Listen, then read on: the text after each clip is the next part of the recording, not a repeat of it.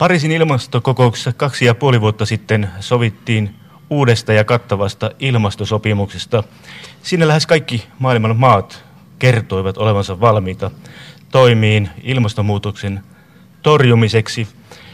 Aivan aluksi professori Markku Ollikainen, missä mennään tämän Pariisin ilmastosopimuksen kanssa tällä hetkellä? Ilmeisesti Yhdysvallat sotkee jonkun verran kuvioita.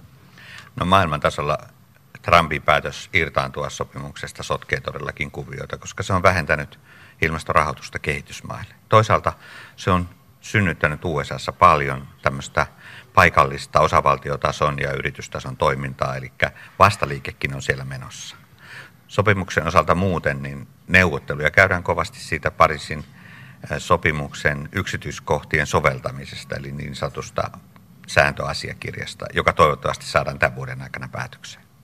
Suomen ilmastopaneeli on tehnyt ympäristöministeri Kimmo Tiilikasen pyynnöstä arvion Suomen ilmastopolitiikasta vuoteen 2050 saakka. Mikä on tavoite? No, tavoitteena vuoteen 2050 mennessä on nostaa merkittävästi Suomen ilmastopolitiikan kunnianhimoa. Paris, eri laskelmilla paneeli on päätynyt siihen, että fossiilisia ja prosessiperäisiä päästöjä pitäisi vähentää tämmöisessä haarukassa kuin vähintään 85 ja jopa 100. Ja sitten siihen tarvitaan tueksi merkittävä hiilinielu. Ja käytännössä tämä on hyvin iso asia. Käytännössä tarkoittaa mitä? Se käytännössä tarkoittaa sitä, että jo vuonna 2030 meidän pitää vähentää päästöjä enemmän kuin mitä on varustauduttu. Ja sitten kun tullaan vuoteen 2050, meillä täytyy olla päästötön liikenne, meillä täytyy olla päästötön energiantuotanto ja sitten erilaiset hajapäästötkin täytyy olla aika lailla kuristettu pois. Niin, tavoitetta on tiukennettu tässä matkan varrella. Miksi? No se johtuu siitä, että käsitys siitä, että mitä vaatii alle kahden asteeseen pääseminen globaalisti on ehkä tiukempaa kuin aikaisemmin ja huomattiin, että aiempi politiikka on ollut liian löysää suhteessa niihin hiilibudjetteihin, mitä globaalisti on jäljellä. Eli kaikkien maiden täytyy kiristää tavoitetta. Itse asiassa Pariisin sopimuksen annetut lupaukset kattavat vain kolmas osaan siitä vaadittavasta päästövähennyksestä. Ja nyt kaikki maat on heränneet tähän. Ministeri Tilikanen katsoo, että päästöjä on vähennettävä suunniteltua ripeämmin jo vuoteen 2030 saakka, niin kuin sanoitte itsekin äsken tuossa, niin mitä se tietää tässä lähivuosina jo?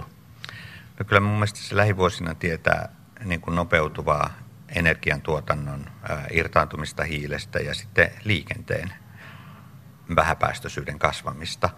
Osittain ajoneuvokannan niin kuin muutoksen kautta kohti sähköisiä tai vaihtoehtoisia käyttövoimia ja osittain sitten ihan yhdyskuntarakenteen ja julkisen liikenteen kehittämisen kautta. Mitä uutta nyt on, on sitten nopeasti tehtävä? No se on varmaan jää ministeriöiden katsottavaksi, mutta kyllä mä luulen, että Suomi tulee tarkentamaan sitten vuoden 2030 ö, osalta tehtyä keskipitkäaikavälin ilmasto-ohjelmaa. Jos otetaan tuo hiili, miten se käytännössä näkyy meidän elämässä? Hiilihän näkyy kaikkialla. Hiili on sillä lailla paha, että kun sitä on, sitä on vaatteissa, sitä on kaikissa, kaikissa pöydissä, siis likimain kaikkialla. Se tunkeutuu joka paikkaan. Ja, ja tota, hiilen poistaminen tarkoittaa ennen muuta siis sitä, että me saadaan sitten hiilin lähteitä pois, mikä tarkoittaa öljyä, kivihiiltä, ää, maakaasua ja, ja tota, ää, turvetta. Ja vielä tuo liikenne käytännössä. Mitä ne vaihtoehdot voivat olla, olla tässä nopealla aikataululla? Mitä, mitä päättäjät voivat tehdä? No päättäjät voi ennen muuta siis näissä suurissa asutuskeskuksissa voidaan siis lisätä joukkoliikenteen ja, ja siis tämmöisen niin kuin liikkumisen helppoutta, tiivistä yhdyskuntarakennetta ja jouduttaa siirtymään näihin vaihtoehtoisiin käyttövoimiin. Eli esimerkiksi sähköisen autoilun edistäminen tarkoittaisi siis sitä, että edistetään latauspisteiden syntymistä eri paikkoihin ja, ja annetaan ehkä vähän vahvemmin tukea sit siihen sähköautoon siirtymiseen. Otetaan tuo pitkä aikaväli, eli vuoteen 2050 saakka. Mitä erityistä tavoitteiden saavuttamiseksi niin meidän on tehtävä? No, kyllä varmaan niin kuin yksi iso osa on sitten se, että katsotaan, että miten noin meidän maankäyttösektoripäästöt kehittyy. Et siellähän siis metsä on merkittävä hiilinielu ja sitten toisaalta meillä on merkittäviä maaperäpäästöjä. Ja meiltä siirtyy metsää pelloksi edelleen kiusallisen paljon, eli kolme miljoonaa tonnia, tonnia vuodessa tätä kautta. Eli meidän pitäisi saada pelloraivaus päättymään, maaperäpäästöjä alas, esimerkiksi hiilen sidonnan kautta maatalousmaahan, ja sitten katsoa, että millä tapaa me saadaan sitten tämä niin kuin mahdollisesti siis metsiä edelleen hyödyntäen, niin myös niin kuin sitä hiilen sidotaan voimistetuksi sinne. Eli merkittäviä asioita on edessä.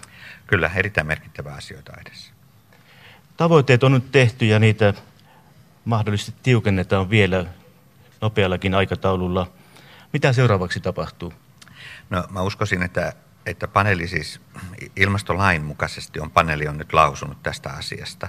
Eli nyt, nyt äh, työ- ja elinkeinoministeriö, joka vastaa pitkän aikavälin suunnitelman tekemisestä, ryhtyy toimenpiteisiin. Sitä ohjelmaa valmistellaan ja, ja mä luulen, että Suomen pitkäaikavälin ohjelma esitetään sitten julkisuuteen joskus ensi vuoden keväällä maalis-huhtikuussa. Ja siinä sitten nähdään, että minkä tyyppisiä ratkaisuja hallinto ja hallitus sitten ehdottaa. Joko tämän vaalikauden hallitus ottaa kantaa? Ää, no sitä mä en osaa sanoa, se on, se on sitten poliitikkojen asia, mutta kevään aikana joka tapauksessa suunnitelmat tulee.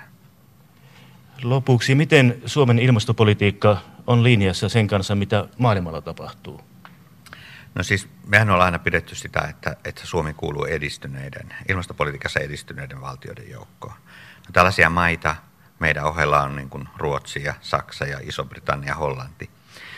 Nämä, mitä paneeli nyt laski, niin on täysin linjassa sen kanssa esimerkiksi, mitä Ruotsi tekee ja mitä Saksa on laskenut ja ollaan ehkä hitusen jäljessä siitä, mitä Iso-Britannia tekee. Iso-Britannia on näistä maista ehkä kaikkein edistyksellisiä. Ovatko nämä toimet päästöjen rajoittamiseksi samankaltaisia? No siis siinä mielessä samankaltaisia kyllä, että energiasektorin saattaminen hiilivapaaksi on kaikkialla niin kuin se ykkösprioriteetti. Liikenne tulee sitten kakkosena ja sitten Ruotsi, joka on meidän kaltainen maa, panee suuren painon hiilinieluille. Professori Markku Ollikainen, Suomen ilmastopaneelin puheenjohtaja. Kiitoksia haastattelusta. Kiitos.